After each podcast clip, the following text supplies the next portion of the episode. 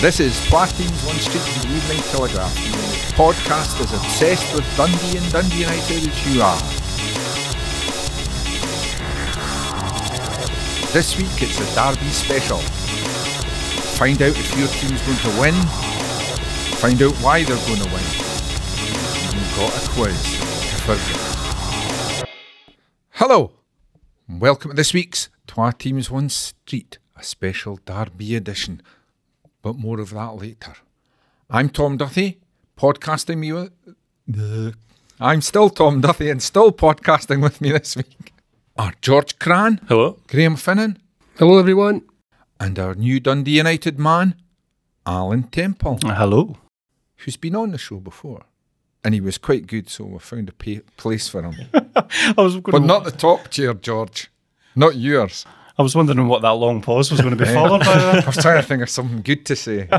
Oh, that's understandable. It was then. nothing personal, but I was just I was I should have thought what I was going to say when I started the sentence, really, shouldn't I? But something I've not made a habit. Now, just a bit of housekeeping first of all. If you can hear any background noise, for a change, we haven't broken it because Mary, our photographer's in taking our pictures. I've even put a shirt on and I, and I shaved this morning, Mary.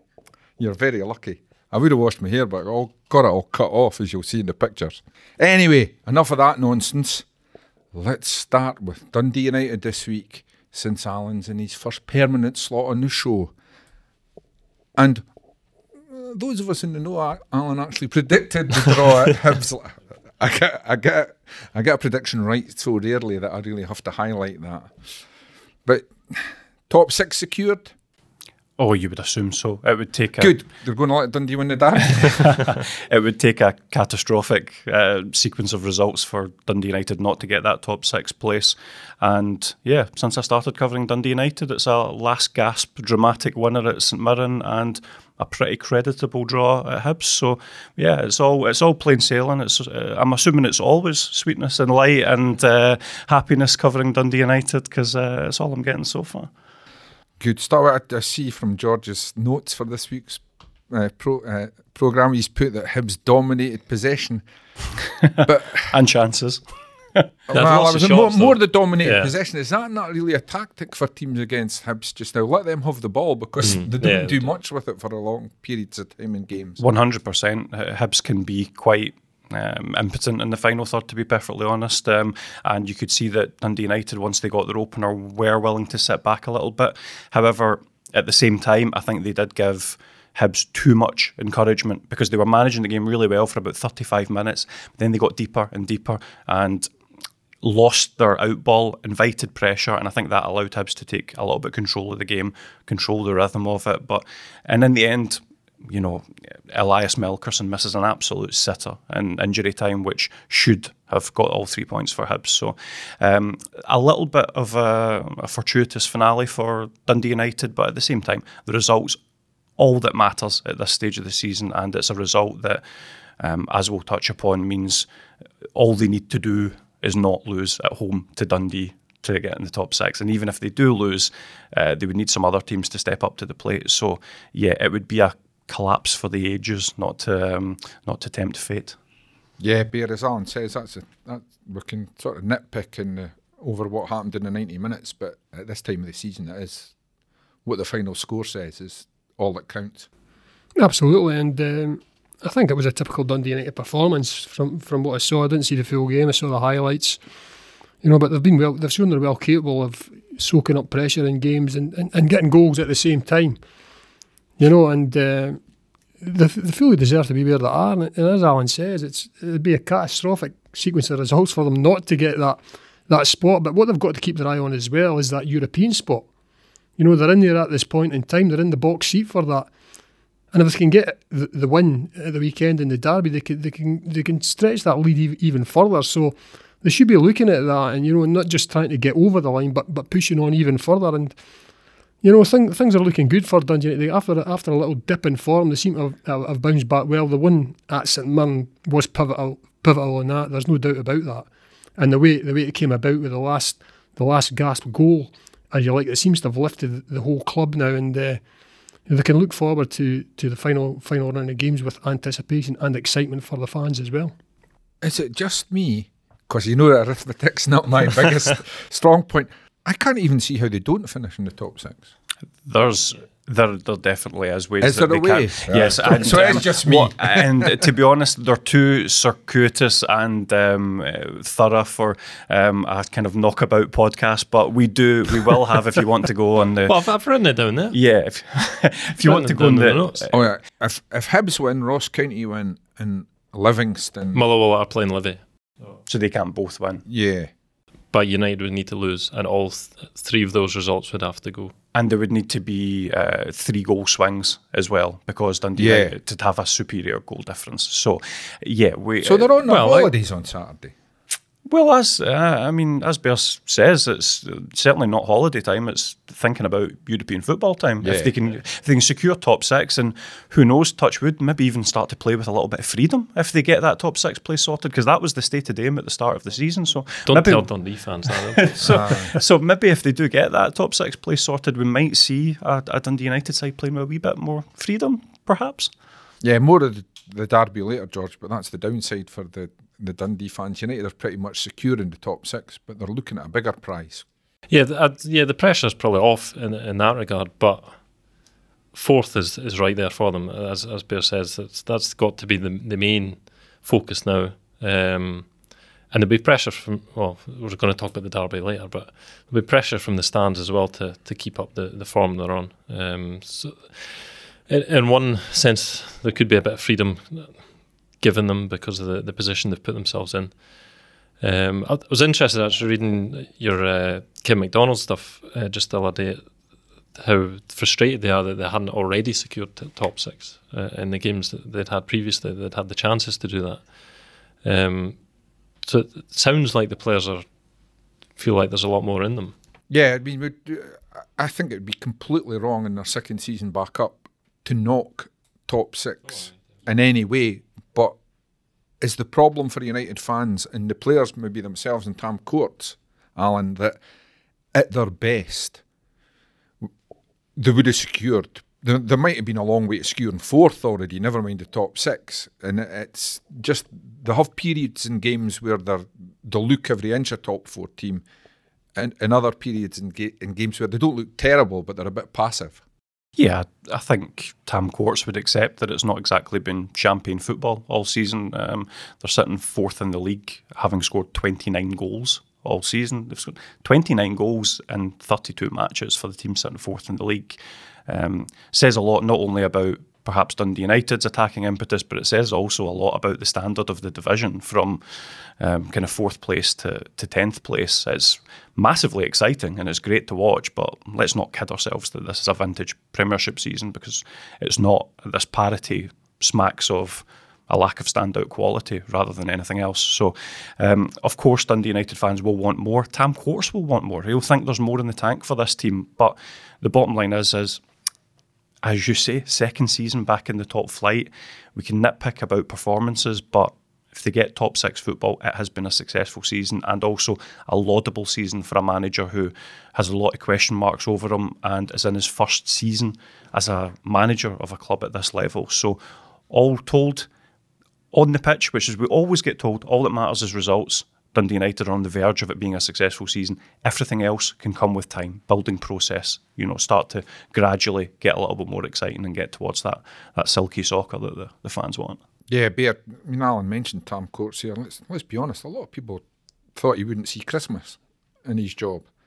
Uh, and he's he might well be working at the start of July in Europe this year. So uh, he's done well. And we'll, we'll talk about how much pressure, a lot of pressure on him. Uh, doesn't matter how much he backed his own ability, it's a big a big step up from his previous first team experience was at Kelty when they were a junior side. He was coaching youth players who, by all accounts, are easier to manage than first team players, especially uh, experienced pros. He's handled it very well.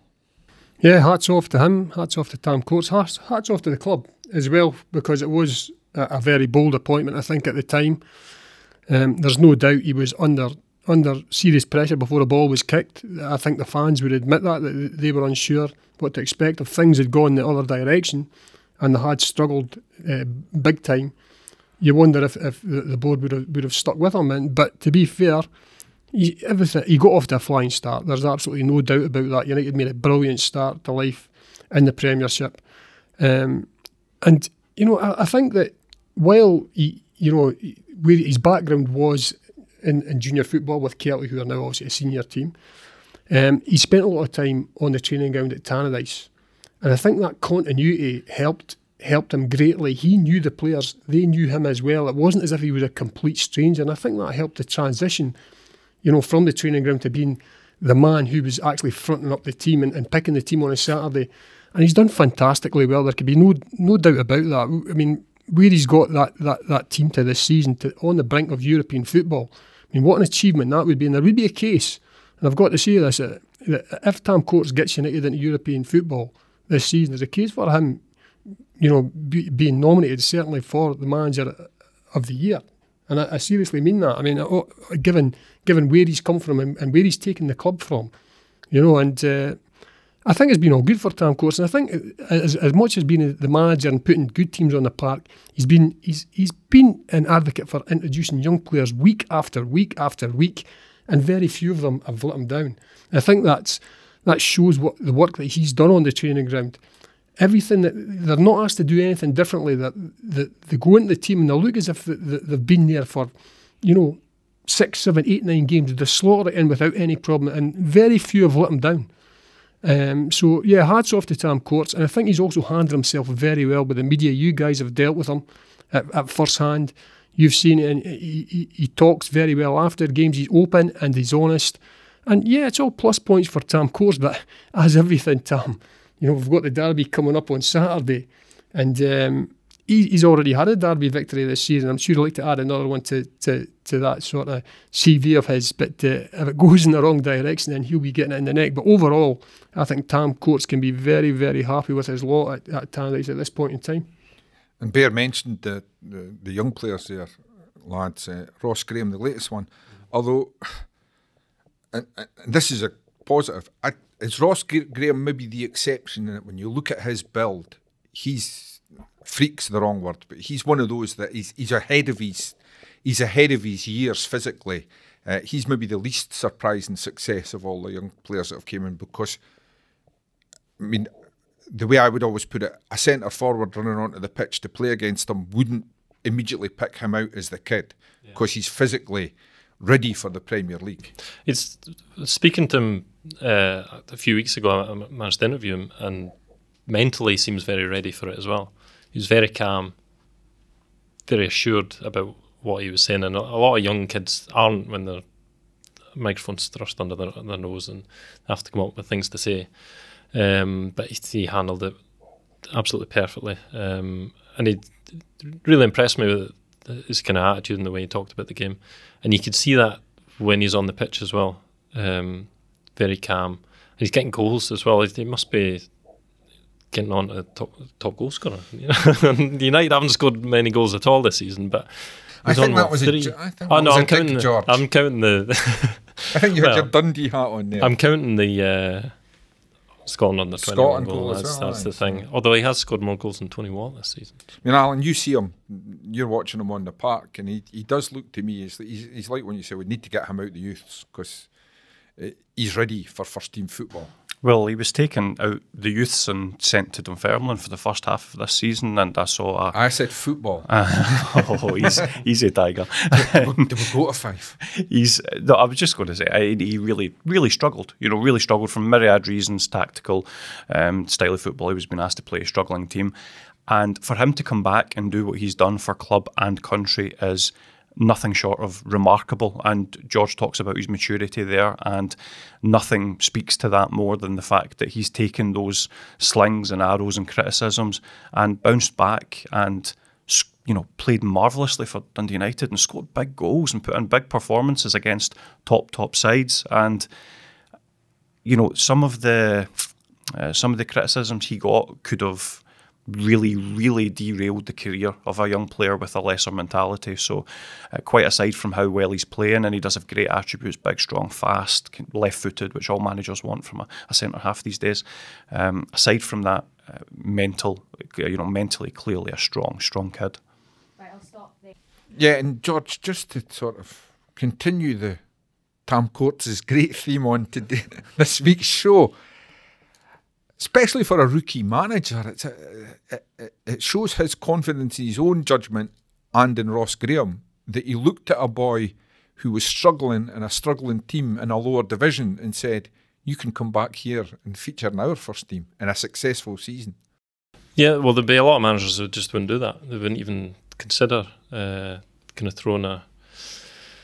I guess a young player who'd been through a, a tough spell and, and taken some taken some hits. Um, you'd think his confidence would probably be hurt by that spell at Dunfermline, but it seems like that they had a chat when he came back, and, and Tam Courts just told him, "You're going to get a chance." So it's up to you to take it, and it, that seems to be his approach. It, it kind of, it's not quite sink or swim. It's not as harsh as that, but if, if you're getting, it, you're going to get a chance. So it's up to the young players to take. And I think that's a really kind of refreshing attitude. It's a lot of managers wouldn't really do it because it's a risk, and particularly when it's your first season as a kind of senior manager, and there's quite a lot at stake for a, for a, a career of a manager. So it is shows real confidence. Uh, Tam Courts in himself and the kind of methods they've put in place at United. That the young players are coming through the system and they're ready for the first team. It's not like they need experience in the first team, but they've got everything set up for them in terms of the way the team plays and all that sort of stuff. It's all there in the player already. So it's just, and they don't seem to be many of the young players that seen them speaking after games and stuff, they don't seem particularly phased by playing at Ibrox and things like that, which, which speaks volumes for the kind of attitudes that could foster in at United. Um, so it's all good and good for seeing players getting in Scotland setups and stuff. That's but what we like to see. Just on just on Ross Graham, George. I mean, he's got to Dunfermline as as Alan said, and had a, had a hard time. But Tom's right as well. It's, it's, it was in a struggling team uh, Ross Graham's gone to a team where you know they're having yeah. problems at the back, and he's having to do more than he, he's actually there to do. He's having to look after other other areas where the team isn't functioning well enough, maybe in front of him, maybe alongside him. Whereas at Tannadice, you're seeing it because the team is so well drilled. No, he's, he's coming in and he's having yeah. to do his own job. He's not having to yeah. do any more than that on the park, and that, that's a big asset. And it's fair play to uh, Tam Courts put him back in, but he's had an instant response, and it's lifted the lad and he's going on everything he touches turns to gold. Well, it's quite amazing yeah. what he's done. You know, internationally in the scoring against Rangers, everything he's done, and I'm really concerned for this week's derby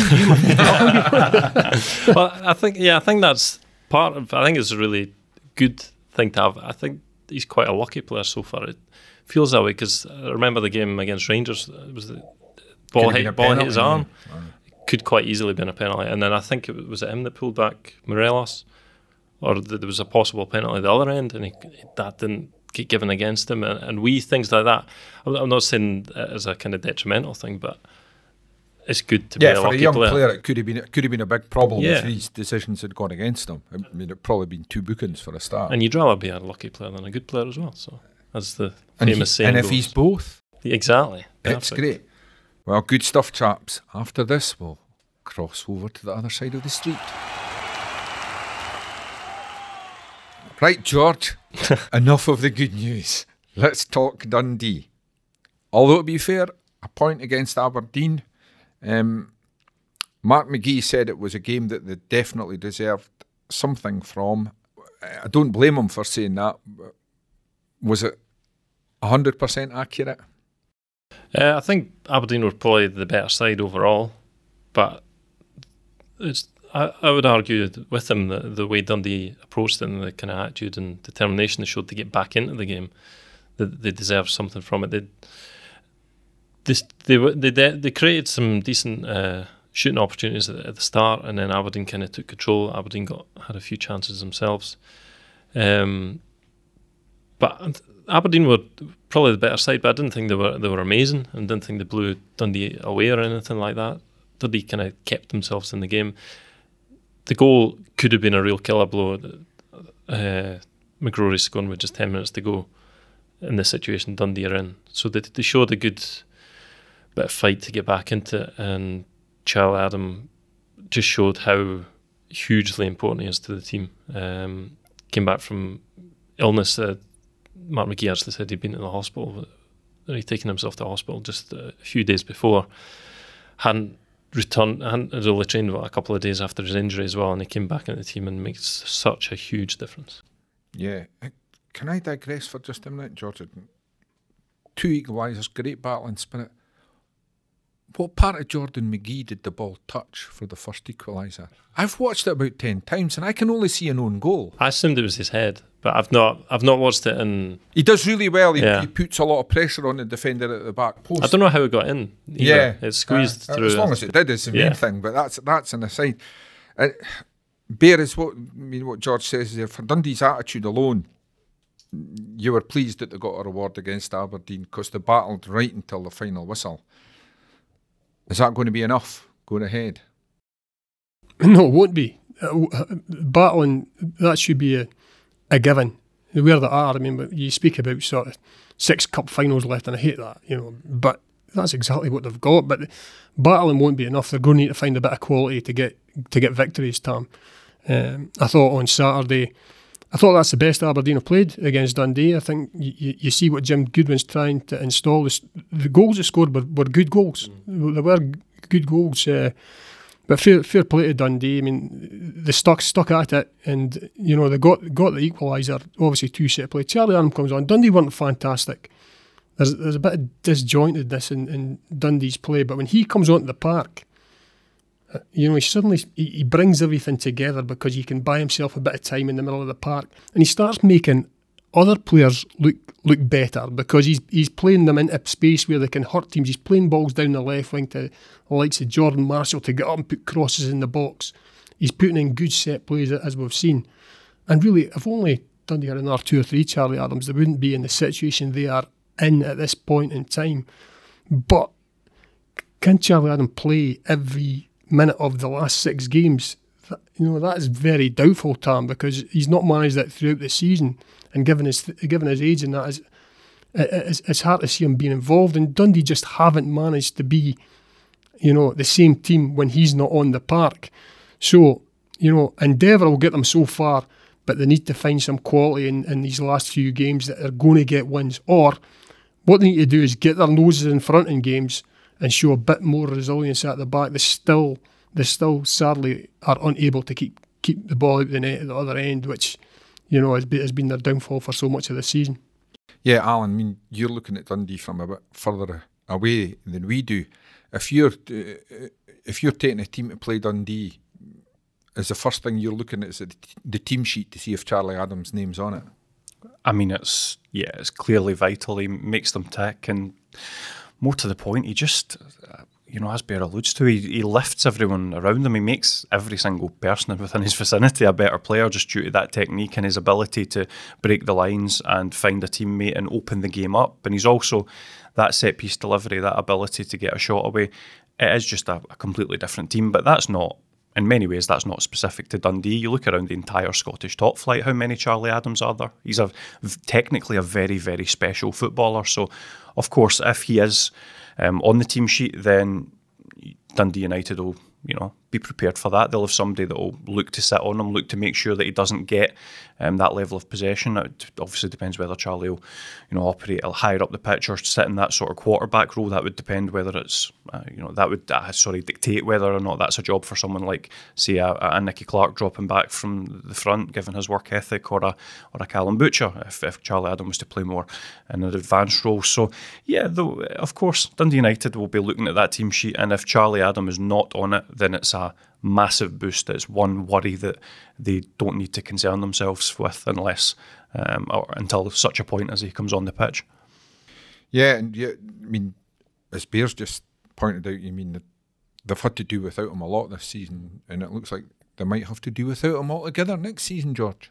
Yeah, that was interesting. Uh, chatting to him last week, he was, he was put up as the as the preview for uh, the game of the weekend, and the kind of assumption that everyone had made was that he'd he triggered these the, the extension of, of another year uh, by playing enough matches this season. It was something he'd actually put in the public realm. I think uh, December or, or November that he was coming close to that.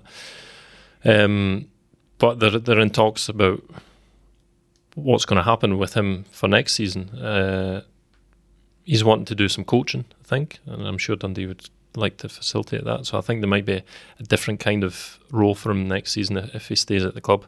He also mentioned that he doesn't know who the manager is going to be, or the club doesn't know because Mark McGhee and, Simon Rusk their contracts end in the summer, and and there's a well.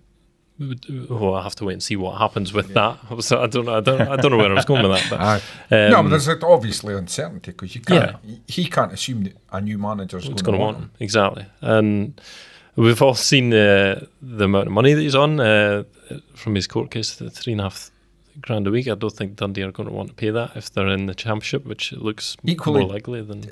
Is that maybe part of it? Does he want another season in the championship? I don't think he wants to play in the championship, but I think he might want uh, another season. But he, he said he, uh, it, if he's going to continue playing, it will be a player coach type role. Um, and yeah, it's I'm sure that's something that he's got in his mind go, going further forward. Um, and it might suit Dundee to just rejig the agreement they already had to, to, to get him into the, the coaching side of things because you don't want to lose him, as we've talked about, the, not just the, his ability, but his attitude around the place. He brings the kind of Premier League mentality uh, to everybody um, and, and, lifts the place. So they could do with, with keeping him around. Um, beyond the season, but we'll, I guess we'll just have to wait and see what happens. I, I'll throw this one at you, Baird, and see how you handle it. But I was speaking to a manager who I won't name, uh, a veteran manager, and he uh, just last week, and he said the biggest change in his time in management in Scotland and in football in general is legs. Now, being a dafty, I thought, well, you always needed legs to play football. But but obviously, what he said, he said nowadays every single player in your team has to be able to run for 90 minutes. That's almost a prerequisite. Now, at his age, at this stage of his career, Charlie Adams uh, going to struggle to do that. And I mean, can you see a situation where, uh, if particularly if it's a new manager, comes in and says, "Well, I want, I want 11 players who can run," because I felt it, I don't know about you, but I felt at times this season, as much as he's given the team, the managers then had a problem of who plays beside him because he, he needs legs uh, to, to compensate for his his lack of ability to last 90 minutes physically. Well, you're right to a point, but I'm sure that that veteran manager, if Charlie, if he was managing the team, would have had Charlie Adam in the team every week if, if he could have. It's how you, as you say, how do you compensate that? you've got to have other players there who, who pick up that slack. You know, maybe Charlie can't get to a certain area, or can't get back quickly enough, or can't get up the park quickly enough. But here, what he brings to the team, you'd have in it. I mean, Charlie Adam hasn't, hasn't got the legs anymore, but we know that for a fact. And, and another season down the line, it'll probably be, you know, he's not going to get any quicker. That's that's for sure.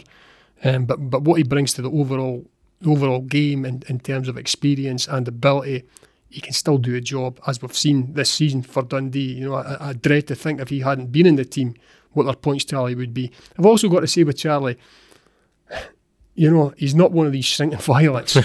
So eh, and just ask Lewis Ferguson. Yeah, he gets involved in games as well, though. I mean, and you need that. So he is going to pick up injuries, not just stre- stretches and strains, but he gets stuck in. He puts tackles in, and you do pick up injuries yourself putting tackles in. He, he doesn't hang back. So, no, I think you just got. I think you've got to find a way to get Charlie in the team, but to get others around him who can pick up, you know, you know the areas that maybe he can't get to. That that's a fact. And where he's quick is the ball at his feet.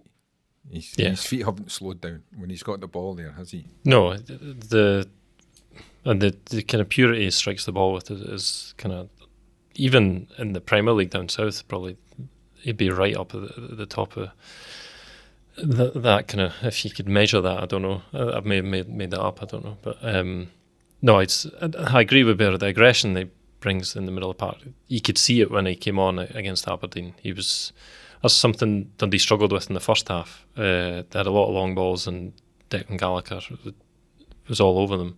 Suddenly, Dundee had Danny Mullen up front, and then Charlie had him in behind them, and he was he was pushing people about, and he likes to bully opposition players sometimes. Uh, which is maybe not the nicest thing, but in your team. You want that in your team, don't you? Alan, And a then- lot of that comes with experience, doesn't it? I mean, we, we, mentioned it there. He, he, he gave uh, Lewis Ferguson a couple of slaps when he got too close And to then him a in the off to after the game first as goal, well, and then, yeah. then lectured him, li- uh, not live on TV, but in a TV interview. But that that's what comes with experience. You, you- an experienced player can do that and turn around to the referee and say, sort him out. It's not just experience as well. It's you can just see visibly, to put it in simplistic terms, he absolutely despises losing. You know that that mentality, that sort of desire that you need to reach the level of the game that Charlie Adam played at. Um, doesn't just happen, you know. Even if Charlie Adam was never the running 15 kilometres in 90 minutes type, you still need an incredible desire, just you know, incredible will to win to reach the level of football that he reached. You know, playing for Liverpool, to you know, playing for Scotland so many times. So, um, you know, not to repeat all the, the praise that you guys have given him. Just the, the thing that I would add to it is just that will to win and the how clearly visibly furious he is when Dundee lose football matches is not to be discounted. That's a mentality you want in your dressing room as well as everything else that the guys have touched on that, that Charlie brings. And uh, moving on, George, to the other ed- end of the age scale at Dens, uh, the young kid Luke Graham is getting a lot of attention. Now, we've, we've praised Tam Courts for using young players. Did James McPake and now Mark McGhee deserve equal praise for not throwing in this kid at a very, very difficult time for Dundee? Yeah, I, I would say so. He's been on loan at Lochee United, so the, the, obviously they could have brought him back in, in January. But I think um, he's, he's only just turned 18. And I, I was having a scroll through online. I found the photo last summer when he signed his pro contract, and he he looked like a, a young lad. And not, it's difficult to tell just from a photograph, but he didn't look like a, a first team footballer yet. Um, so I think I think he's come on leaps and bounds actually at Lochee United. Uh, from speaking to, to Scott Robertson, they've been really impressed with the kind of improvements that he's made there, and he's been learning the kind of physical side of the game and, and battling with strikers and things like that. So he's he's been learning that in the, in the junior football. I think it's really important to to get that under your belt before you get anywhere near the first team. He's not even trained yet with the first team. Um, I, I know there's a lot of fans when the the story came out, they were asking, "Oh, why is he not in our team?" But I think there's a reason for that. James McPake, obviously the previous manager, had no fears about throwing in young lads either. He'd obviously seen come up with a lot of the Max Andersons and, and players like that. So th- there is a reason that they've kept him at- Lochee United. It's a good learning place for him. Um, but what they don't want to see is a young player get snapped or taken away from Yeah, them before he even gets to the first team. That's that's, that's Arsenal, something. Rangers, Celtic. Yeah. He's Um, been on trial at Sheffield United. yeah, he's, I think he's still on down there this week. Sounded like I knew all that. You that down for me. did.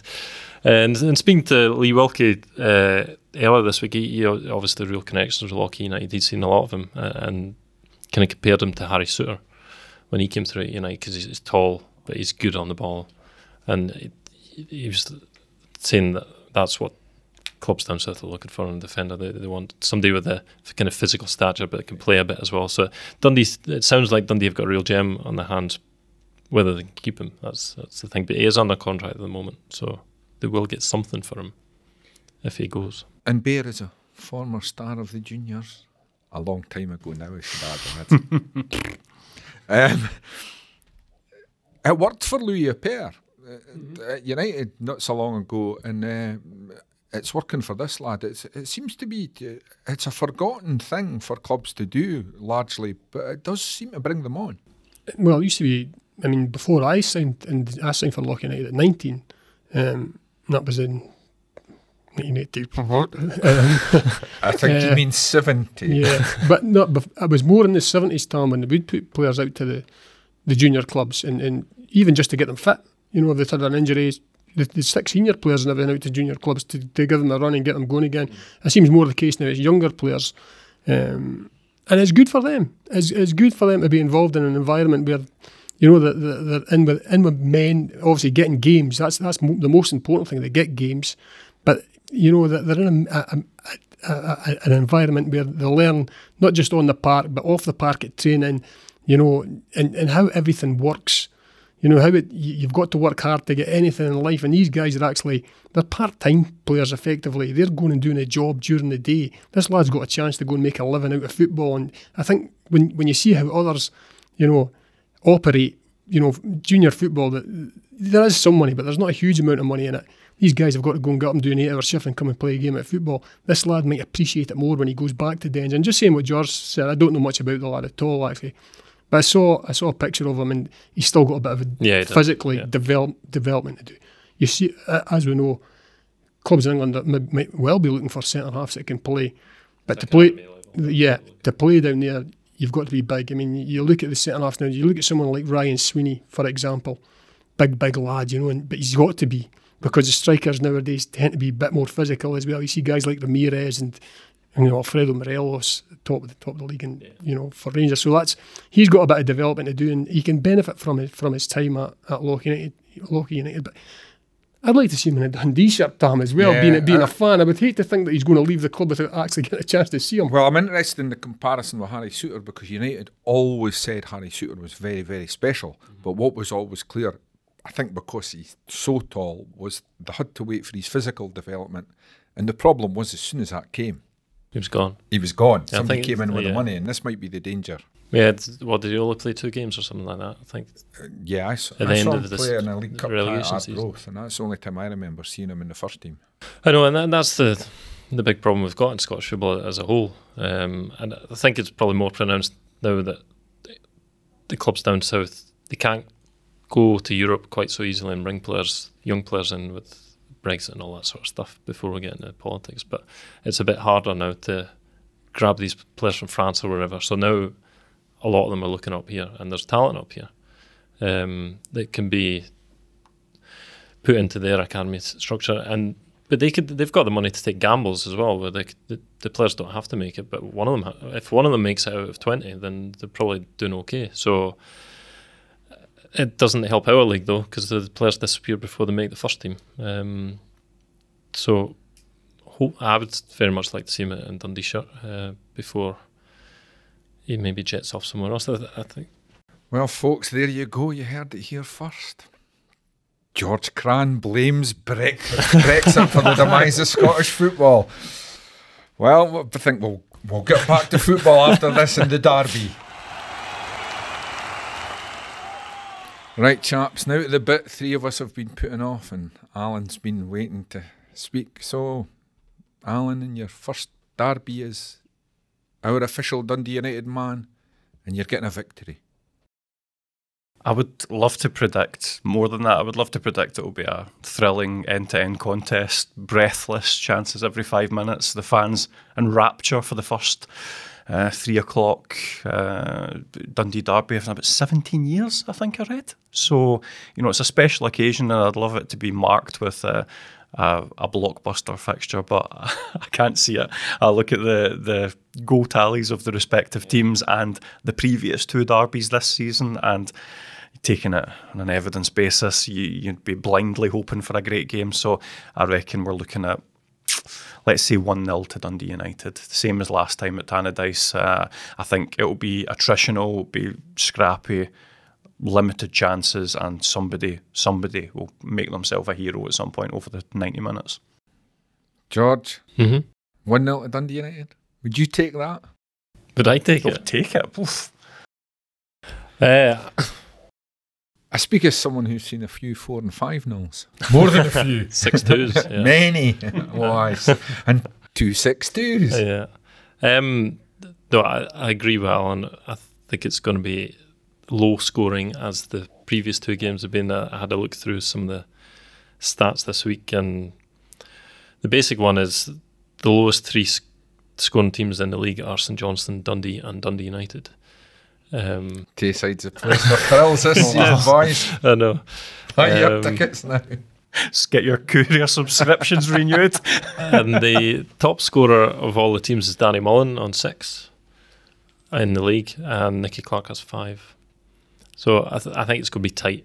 Uh, one goal in it. I'll I'll predict that Dundee will, Oh, will win it 1 0 and Ryan Sweeney will score. How about Oh, he picked a scorer. Okay. from Well, a corner? Because Dundee can't score from anything but set pieces. in, these in that case, if we're going that deep, then Ross Graham's scoring the one in my, in my prediction. yeah, there you go, Aye. top scorer.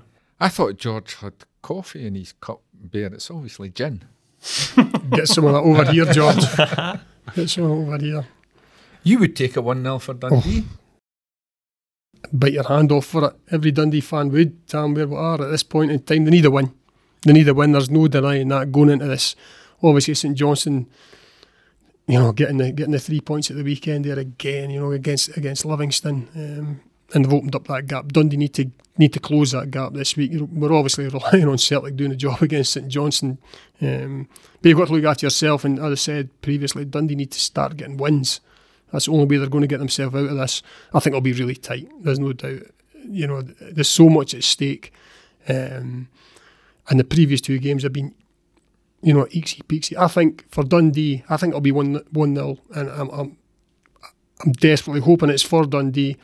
But I think for Dundee to do that, they have to score before the last 20 minutes. If the game is nil nil Yeah. going into the last 20 minutes, I will start to become really concerned that it's another one of these ones where United are going to pop up with a late winner because they've done it so often. They've done it earlier on in the season against Dundee, but they're capable of doing it. And, uh, you know, they've got, I think United have got, while they don't score a lot of goals, they've got more players in their team capable of scoring a goal, if you know what I mean, you know, across their, across their starting 11.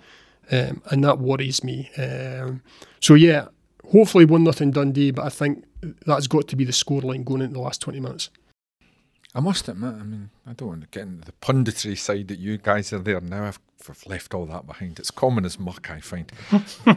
I've I've got a feeling in my bones that this is a comfortable United victory. Yeah. I think they've got and and again, thanks to your notes, Sean Dillon has been speaking about the pain uh, of the Doon Derby in 2016. Now I know the pain Sean went through because I was with him after the final whistle, and uh, he was hurting a lot. Now the turnover in staff at clubs is so quick this season. The players, the players there now might not realise that, but if they're listening to the fans, uh, they'll know that the United fans see this as uh, a chance for some form of revenge from that that day. And also, Alan, is there an argument that if United can get ahead with a reas- reasonably early in the game, say before half time, there's a chance for them to relax in this game because they've secured the top six. They're on they're on course for their uh, the latest three points in their quest for fourth place, and then they can start playing a bit of football. Given Dundee's struggles in front of goal, I think the first goal will be absolutely massive. So, yeah, if they get it early, there will be that feeling of, well, Dundee aren't exactly free scoring, so maybe we can play a little bit, but also more than just the, you know, how threatening Dundee are in general.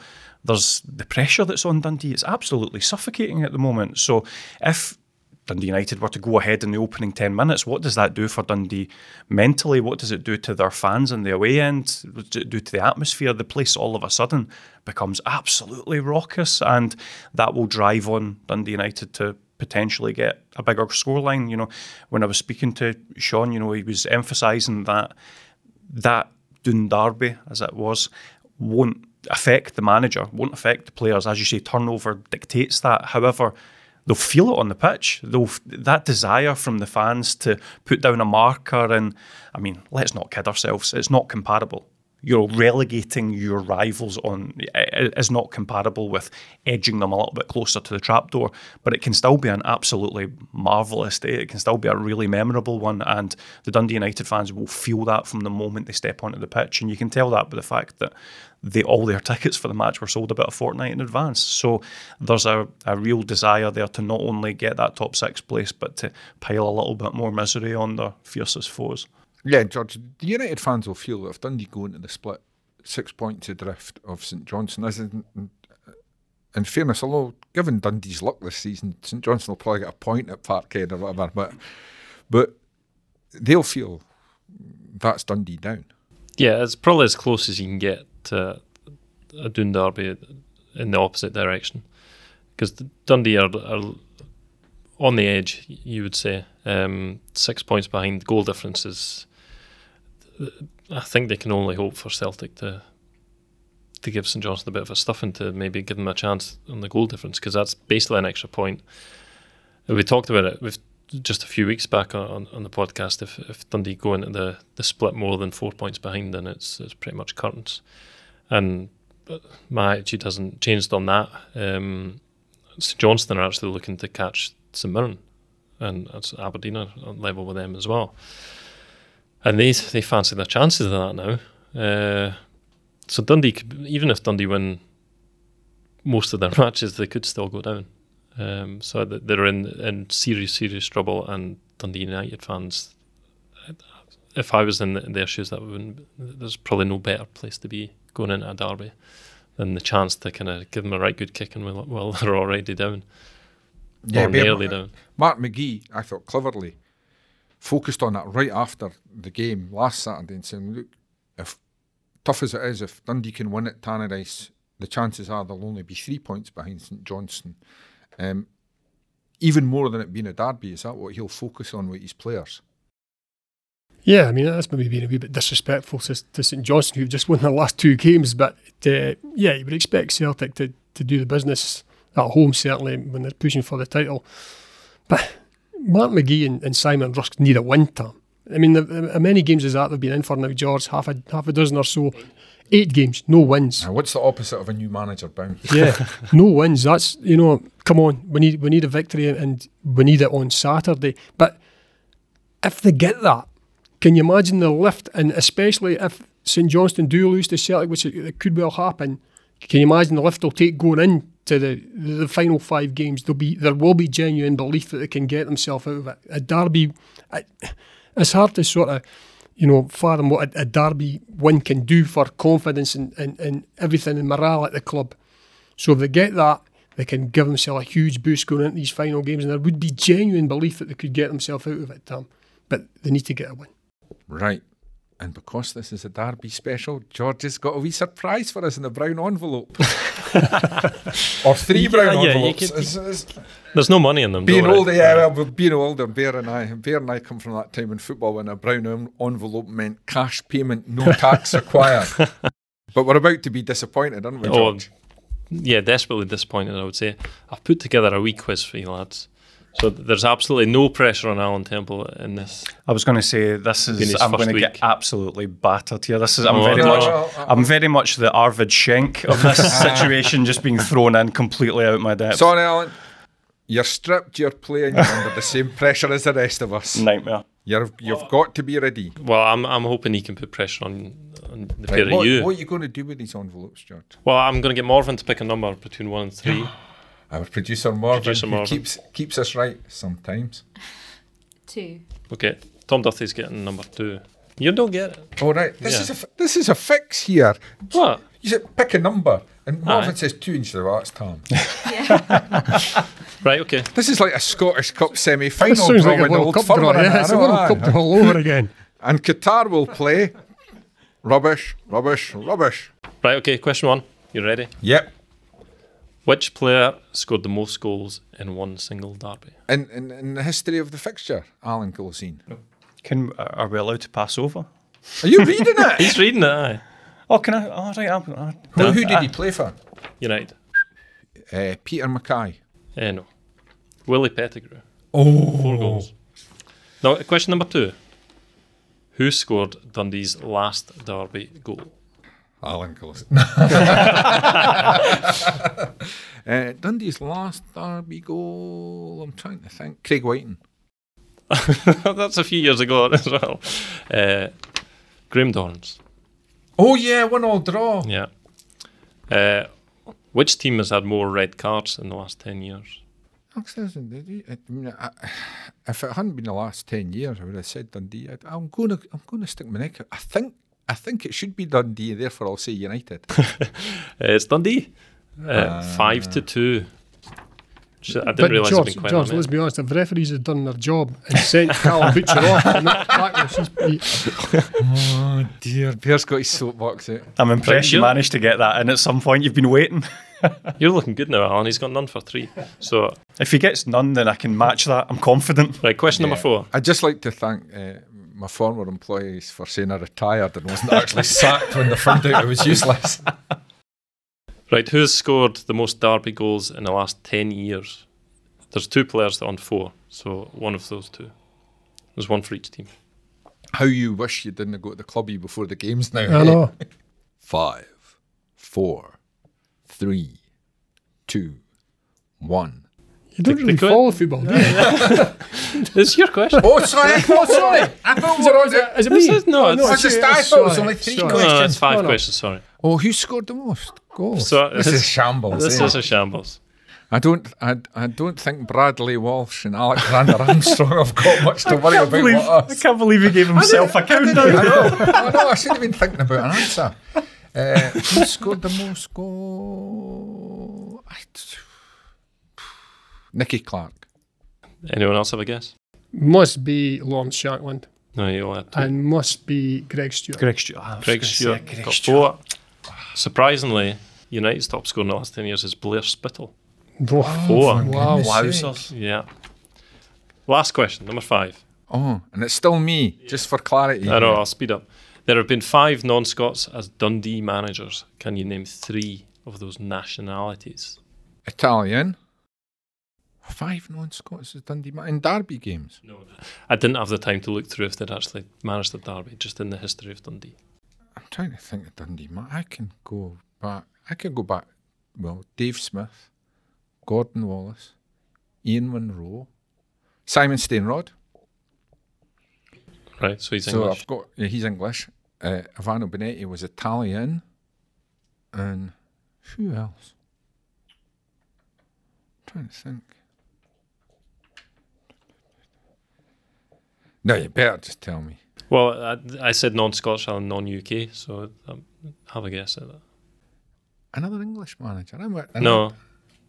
There's other Welsh. countries in the UK. Irish. Northern Irish. I'll let you have a look. The answers were Northern Irish. Oh, Technic- Kernaghan, I did work with Kernaghan him. was Republic of Ireland. Right. Oh, oh, no, So no, none no, out of five. No, no, no, no, George. Alan Kernaghan is Northern Irish. He played for the Republic of Well, Ireland. that's He told me officially the in story. football terms. You know, so, the yeah. unluckiest man, he, Okay. he, he, and he supported Northern Ireland, but because of the agreement between the home countries, he couldn't play for Northern Ireland because he was born in England, and they had a gentleman's agreement between the four home countries. So he eventually agreed to play for the Republic, and a month later they scrapped the, agree- the All right. gentleman's agreement. George, so give him a point. waited- Give him a point. Right, he's got one out of five. Then. I don't. I, I'll take a zero. I'm used to zero. Right, Marvin, uh, one or three? We'll go with three. That's from Mr. Temple. Sure. Right, I'll speed up because we're running Yeah. out of time here. Butter through. yes, yes, Alan. In 1923 in a derby. eh? Well, well here's uh, this is a big one for a Dundee United writer. Question number one: Who is the all-time Dundee Derby top goal scorer? And he's ahead of Tam already with one. I'd, Yeah. I'd, have, s- I'd have put Davy Dead. Davy Dead. Davy Dead. I'd have put Davy Dodds ahead of Lucky. Right, question two: Who scored Dundee's last Derby winner at Tannadice? Ian Harkes. Oh, sorry, Dundee. Dundee. Dundee. pardon me. But, duh. Uh, last Derby winner at Tannadice. I, I might know this. Crikey. Is his brother a pundit? Mm, Played for St Mirren. No, I've evidently or played for St Mirren. Played for St Played Mirren for amongst loads of others. teams, loads of of teams, and his brother was a his brother was a more famous player, and is a pundit. I'll let um I'll let Tam jump in for the glory here. I can't remember his name. Oh, Sutton's brother, John John, Sutton, Sutton. yeah. John Sutton. That. Uh, Okay. Really, My that was my- the last winner at Tannadice. 2004. My yeah. daughter was at primary school. Wow. Okay, question three. Scored the winner at Dens as well one time. So Yeah. he did, aye. Who was the last United player to be sent off against Dundee?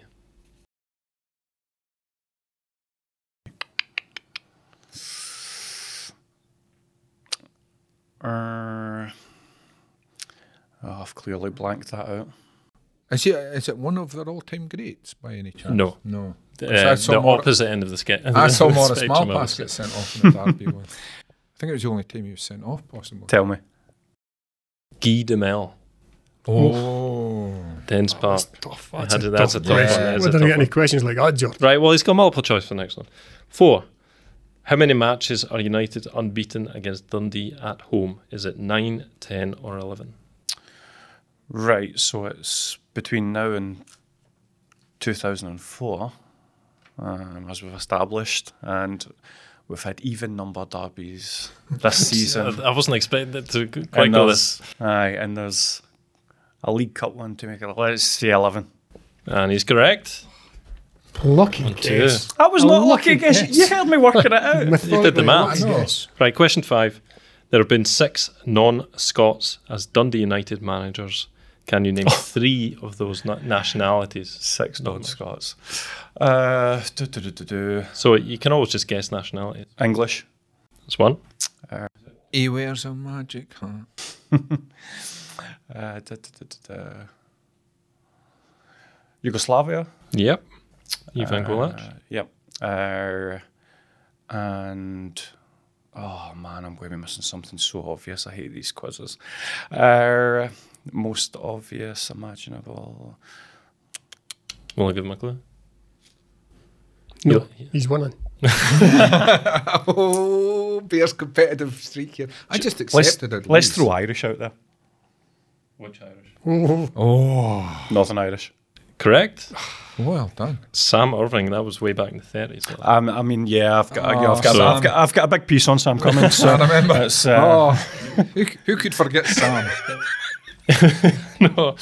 Well, Sam's face. George, did you do any work this week, or did No, you just I did the quiz. research these obscure right. questions? Well, can you name the, the two recent foreign managers then? Oh my God, Hungary, Csaba. Oh Yeah. man, the amount I of know, I was conversations say. I had with Csaba at Hearts. How I did I forget him? Oh, And Mixu Paatelainen. Three out of five, Bert. Pressure's on. You've got number one. Right. We'll I rattle just need through. one to beat Dan, that's it. But did you get one, Nick? No, he tried to give me what he, Aye. he tried to give me one in a sympathy vote, but I refused. Yeah. right, question one. Right, this player scored for both teams in the derby, not at the same time, obviously, but who has scored the most derby goals for players that played for both teams, if that makes sense? I've not written this question very well, have I? Who played? scored- he's who played for both teams in a derby, and who scored the most?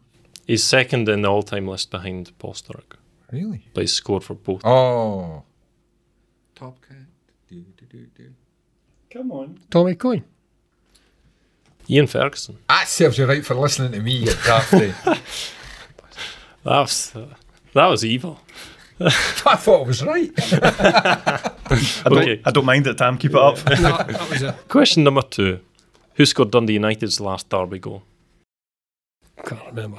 Ian Harkes. Yeah. Correct. Uh, What, is that really a question? Yeah, I know. Adam Legg. Some of them should had to be easier. that. Right. Who go was the last Dundee player to be sent off against United? Oh. Tough, tough, tough, tough, tough. Can't remember. Member of the Goalkeepers Union as well. Oh, Scotty Bain. Scotty Bain, yeah. Oh, yeah. How many goals have Dundee scored at Tannadice in the last 10 years? 9, 10, or 11? Nine. Scored 10. Oh, could have had a Was he up? Was tiebreaker. there. I, I, I would have cried. Can you name three of the nationalities that have scored in a derby since 2000 that are not from the UK?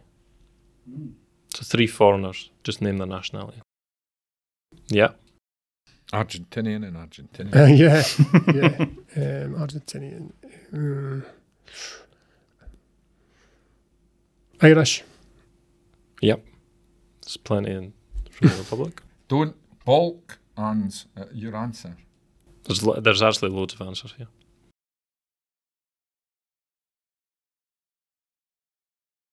Uh, S- I mean, it's Serbian. You're not sure, are you? There's no Serbian. you No. picked the only country Yeah. on his list. you, could, I know, you could have had USA for Ian Harkes. You could have had France for El Bakhtaoui. Nigeria for Oferi. Bulgaria for Gazilov. Turkey Çiftçi. All right, George. All right. I could have German, You're rubbing it in, Danklich, aren't you? Poland, Russia. I forgot. Mario most of these Belay guys. was Russian, apparently. Who? Mario Belati. He was Russian. I thought he was Dutch.